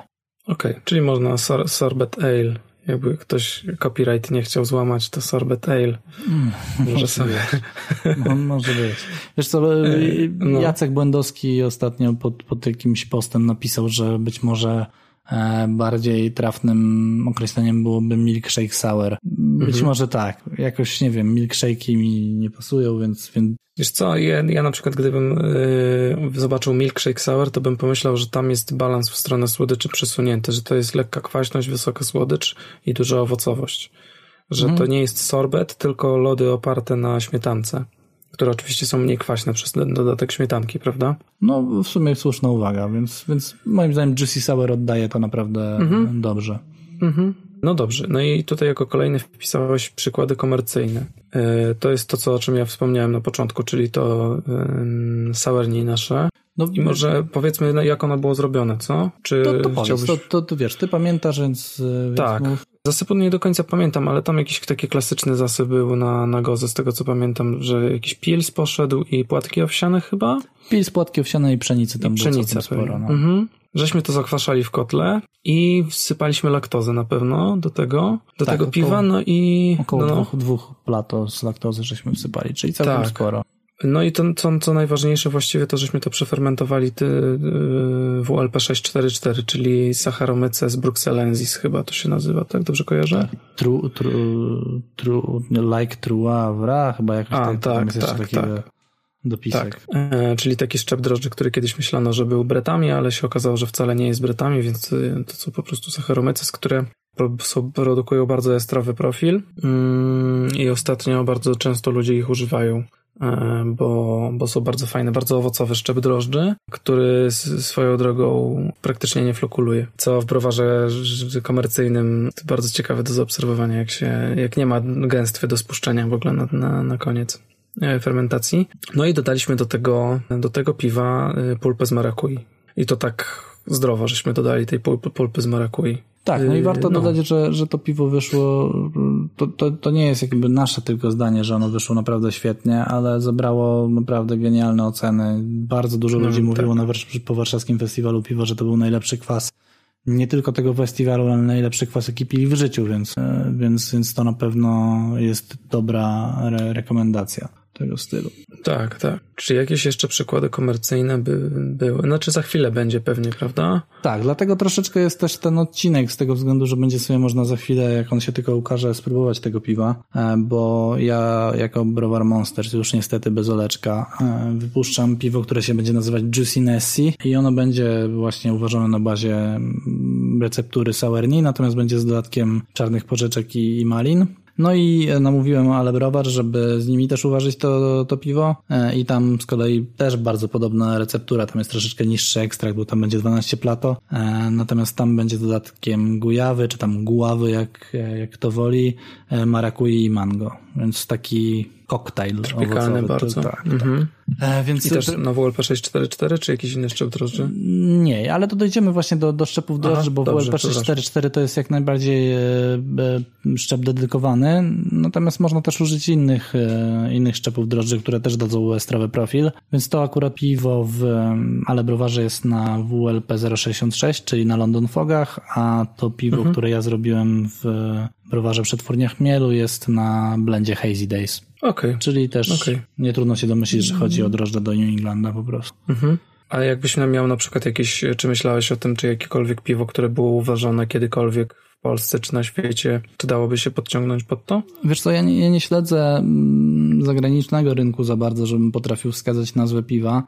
Natomiast podobne podejście jest w piwach ale browaru New Wave Goze. To jest dość podobne podejście, bo tam też jest i laktoza, i owoc, i, i trochę soli, więc, więc to jest w pewien sposób podobne. Teraz pojawiła się w Polsce kooperacja Funky Fluid i Nepomucena chyba mhm. i oni to sklasyfikowali chyba jako imperialne goze z mhm. owocami, natomiast podejrzewam, że gdyby wniknąć w parametry tego piwa, to podejrzewam, że tam też była laktoza użyta, więc to też trochę pewnie by, by, by można podciągnąć pod, pod Juicy Sour, tak mi się wydaje. Okej, okay, okej, okay, rozumiem. Czyli jakby ktoś chciał sobie porównać, to, to jest szansa, jest możliwość, żeby sobie jakiś tam zakres, zakres stylu móc ocenić, tak? No dokładnie, dokładnie. No dobra, to teraz to, co nasze misie kochane słuchacze lubią najbardziej, czyli o, o tym, jak uważać takie piwo. No i ja przed chwilą powiedziałem trochę o tej recepturze, którą mieliśmy na to sourniej, ale bardzo ogólnie.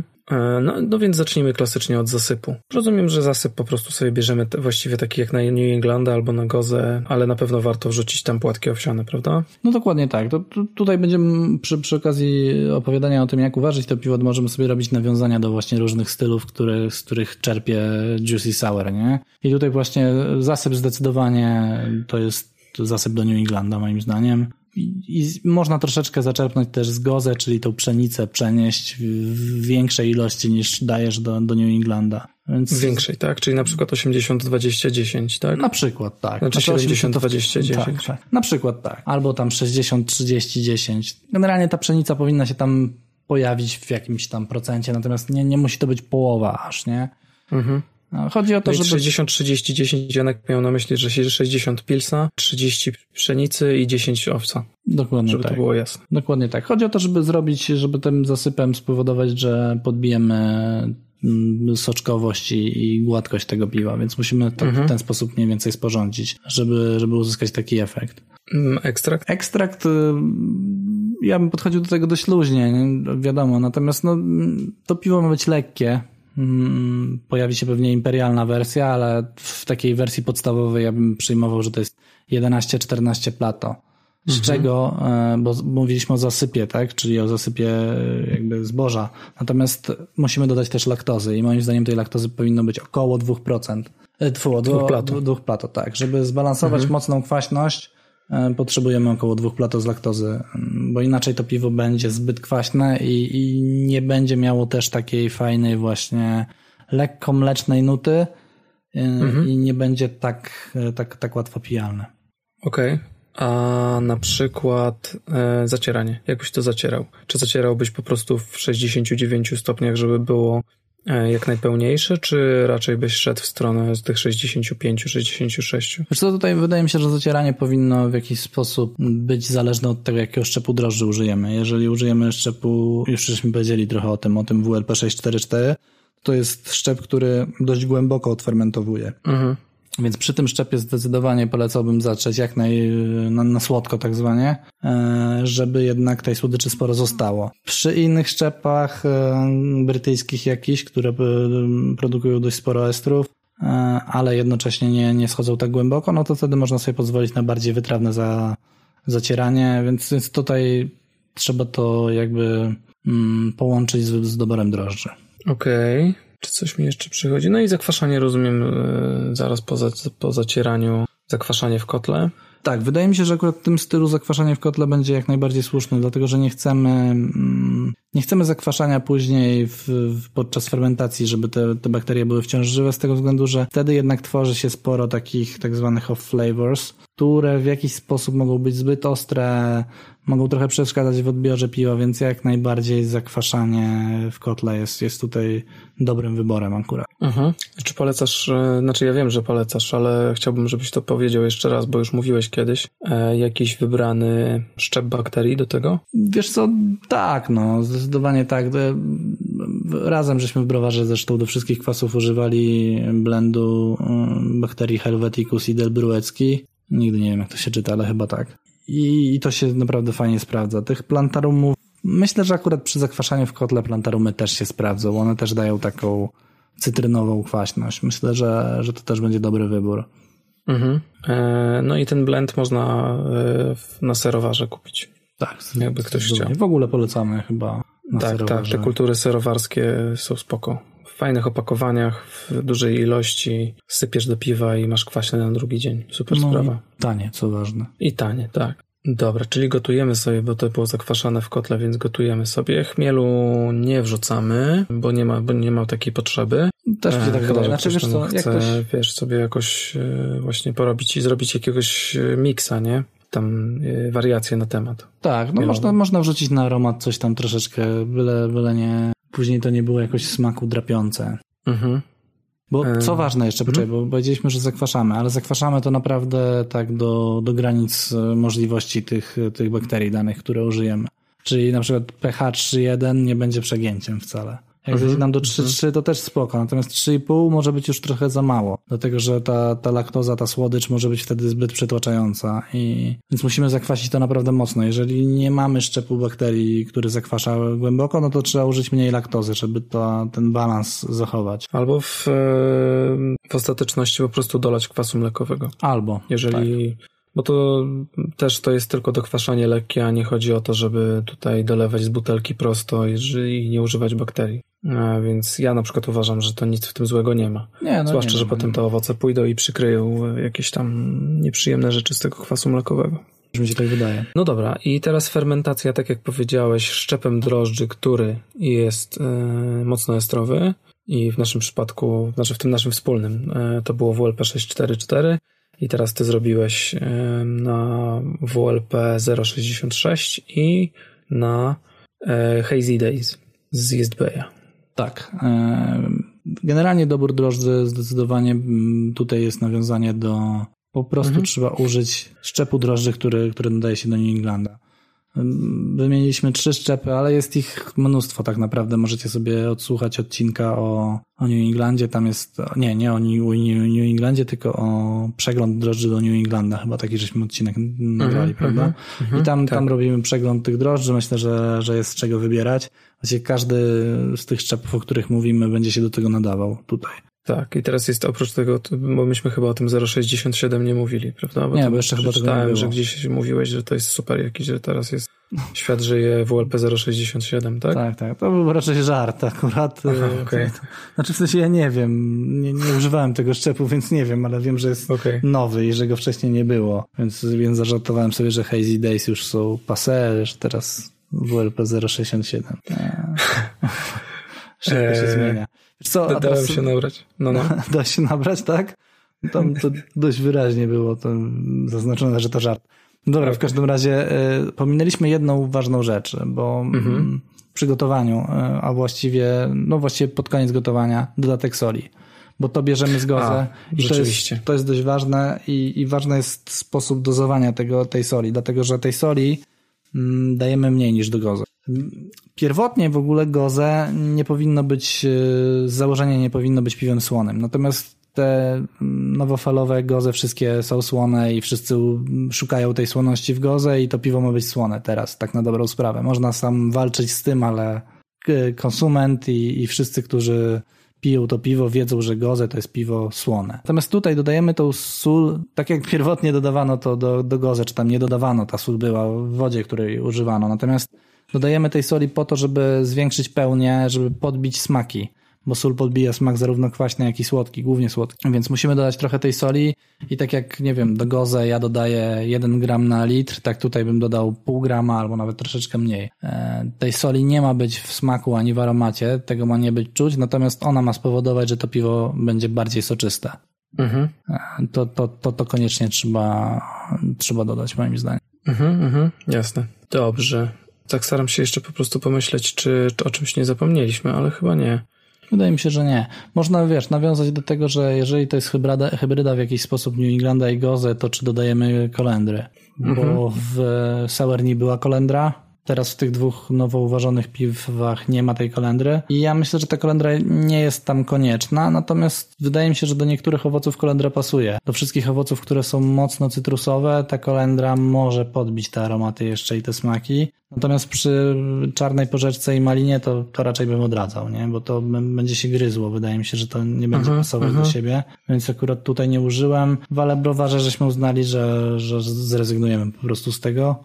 Natomiast, no mówię, w, w Sauerni żeśmy użyli kolendry i, i ona fajnie zagrała. Podbiła taką tak. cytrusowość marakui. Nie wiem, czy się ze mną zgodzisz, ale wydaje mi się, tak, że tak, tak było. Tak, nie? tak, tak. Rzeczywiście tak było, że, że, że ona uzupełniała ten profil i jakoś tam wszystko to pięknie się zamknęło.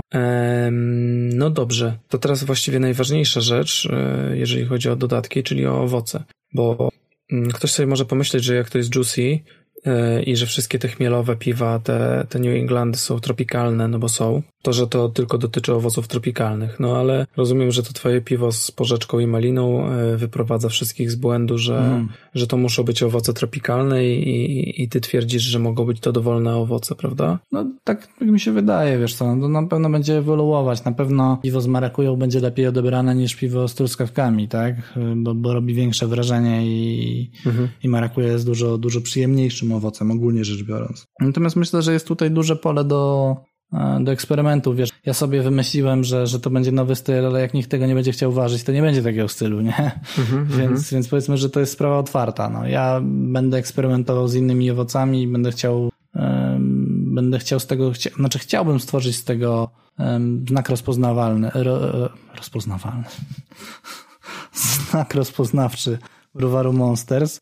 Natomiast mhm. jak ludzie tego nie będą chcieli pić i to się nie będzie sprzedawać, no to nie będę się pchał tylko po to, żeby ktoś później powiedział, że wymyśliłem styl, nie? To, to też nie o to Jasne. chodzi. Jasne, rozumiem.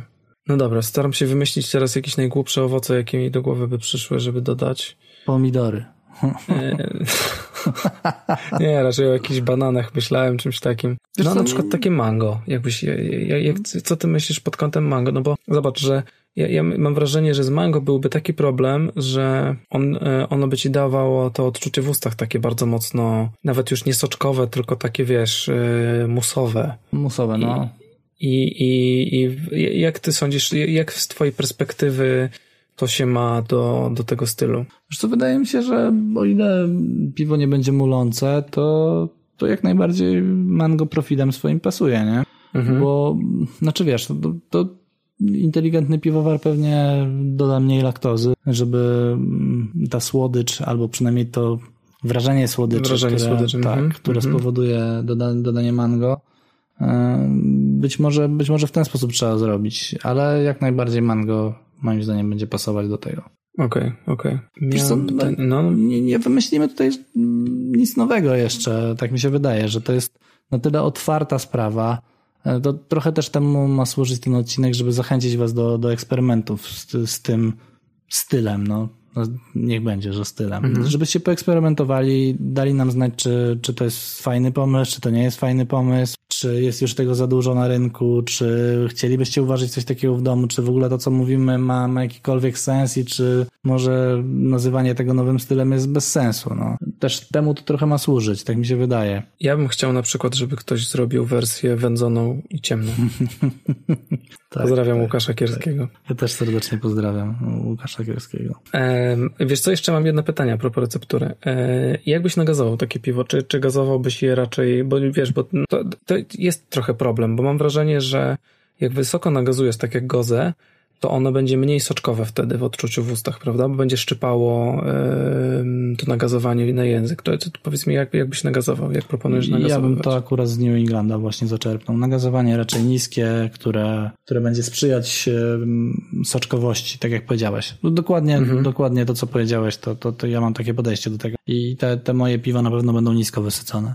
Mm-hmm, mm-hmm. Bo New England, jak nagazujesz taką soczkową łipę za mocno, to tego się nie chce pić. Ja na przykład jak mi się przegazuje w domu jakiś New England, to, to go przelewam ze szklanki do szklanki, żeby on tego gazu utracił, bo po prostu ciężko się to pije. No. Tak, to takie po prostu jak, jak zacznie fermentować sok w kartonie czasami. To coś, trochę coś takiego, nie? No, no trochę tak, trochę tak. No dobrze, mi już więcej pytań do, do głowy nie przychodzi, e, to może podsumujemy to troszeczkę, ten odcinek dzisiejszy, żeby jeszcze raz powiedzieć, że e, chodzi o po prostu, o, tak naprawdę w ogólnym e, rozumieniu chodzi o piwo, które ma być bardzo owocowe, kwaśne i jednocześnie słodkie i ma nawiązywać albo do sorbetu owocowego, albo do, e, do napoju, do orzeźwiającego napoju owocowego, gazowanego. Bardzo dobrze podsumowane, Oleczku, bardzo dobrze. Dziękuję bardzo. E, nie chcę tutaj, po prostu nie chciałem krzyczeć jakimiś nazwami, jakimiś fantami czy mirindami. E... To dobrze, to dobrze, to sprowadza to do bardzo niskich lotów napoju. E... No, więc czy chciałbyś coś jeszcze dodać? No, m- mogę powiedzieć, że zmusiłem cię trochę do nagrania tego odcinka. Znaczy, Dlaczego? Żebyś się, nie, nie to, żebyś się jakoś opierał, ale... Trochę, ina- trochę inaczej wyszedł nam, nam ten odcinek. Zazwyczaj jest to rozmowa, a teraz czuję się trochę źle z tego względu, że to był taki wywiad trochę i... Hmm. Ale wiesz co, ja jestem na przykład bardzo ciekaw, jak ludzie, jak to dalej pójdzie. I naprawdę jestem ciekaw, że, czy tego, czy, czy, czy ktoś zacznie z tym eksperymentować, a jeżeli zacznie eksperymentować, to w którym kierunku to się rozwinie, bo hmm. ja tutaj widzę szerokie bardzo pole do, do tego, żeby rozwijać ten pomysł. Mhm. Jeżeli nie chcesz mówić styl, to pomysł na styl, bo on jest taki, powiedzmy, że niedoszlifowany na, na krawędziach mhm. i tam jest duże pole do takiego, wiesz, czy to na przykład jak, jak wrzucisz chmielu na zimno, czy to nie będzie fajniejsze, albo może nie fajniejsze, ale ciekawsze, czy coś z tego na przykład nie wypączkuje w ogóle jeszcze, prawda? Pod tym kątem mi się podoba, że to jest taka tabula rasa i, i, i fajnie yy, może, że to jest fajne pod kątem yy, takiej inspiracji. Pod kątem rozwojowym, nie? Tak. Coś, tak, co jest tak. jeszcze nie do końca ukształtowane, ale w jakiś tak, sposób tak, ktoś na, tak. próbuje nadać temu ramy i no to trochę właśnie, tak jak powiedziałem, ten odcinek ma być pewną inspiracją, żeby może wywołać jakąś dyskusję na ten temat, czy Gadomski pieprzy głupoty o nowym stylu i że w ogóle już miliard ludzi to robi. Być może tak jest i, i wyprowadźcie mnie w komentarzach z błędu, jeżeli tak jest. Ale, ale wydaje mi się, że sam koncept... Inaczej, czy ty uważasz, że, że rzeczywiście, bo postawiliśmy sobie na początku pytanie, czy ten koncept zasługuje na odrębny opis stylu? Czy ty uważasz, że to zasługuje, czy, czy nie? Tak, znaczy tak, tak. Myślę, że tak, dlatego, że żeby, żeby na przykład gdyby był konkurs piw domowych i ktoś by chciał t- t- taką kategorię ustawić, mhm. no to by musiał kombinować, jeżeli by jej nie miał nie nazywać w ten sposób, to musiałby kombinować, czy to ma być Sweet Fruity Goze, Sour, New In- Sour Fruity New England I P A. Wiesz, o co mi chodzi, nie? Że, że to jest coś takiego, co, co, co, co łączy po prostu wszystko i to, to jest po prostu, wiesz, tak jak masz te wykresy kołowe, grafy właściwie i to, to jest takie, to, to, taki, to, taka, taki zbiór, który łączy dwa inne zbiory, nie? Ze sobą. Ale podoba mi się, że spróbowałeś to nazwać właśnie tam Sweet Fruity Goze, czy tam Sour Fruity New England, czy coś takiego. Mm-hmm. To, to właśnie o to, o to chodzi, że ja nie potrafię tego konceptu, bo cały czas mówiliśmy styl, ale nie, niech to będzie koncept, dopasować właśnie do czegoś, do jakiegoś stylu i trochę tylko przekształcić nazwę.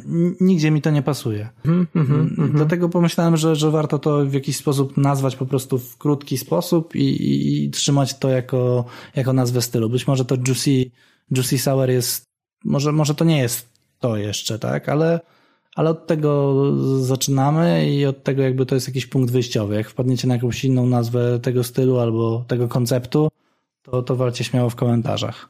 Pociągnijmy to dalej. Pewnie, że tak.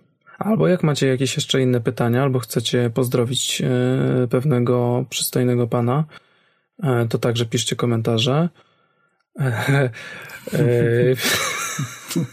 bardzo, bardzo ładnie sobie wybrnąłeś. Tak. Um, piszcie oczywiście, tak jak yy, widziałem, że, że czas, od czasu do czasu się pojawiają jakieś pytania nawet na, na fanpage, wiadomości prywatnej. E, bardzo nas zawsze cieszą te wszystkie wiadomości od was i komentarze. No i oczywiście słuchajcie y, kolejnych odcinków y, Alchemii oraz Laboratorium, które oczywiście jest częścią Alchemii. E, Janku, czy masz coś jeszcze do dodania w dzisiejszym odcinku? Nie, chciałbym tylko powiedzieć, że przepięknie, płynnie zrobiłeś, przeszedłeś do tego zakończenia. To naprawdę no, dziękuję bardzo. Dziękuję. Do usłyszenia y, się z wami. Cześć. Na razie. I to już wszystko w trzydziestym pierwszym odcinku Alchemii, podcastu o piwie. Pamiętacie o subskrypcjach, serduszkach, lajkach, łapkach oraz wszelkich innych formach wyrażania radości w social media. Dziękujemy bardzo, miło, że byliście z nami i do usłyszenia w trzydziestym drugim odcinku Alchemii, podcastu o piwie. Cześć!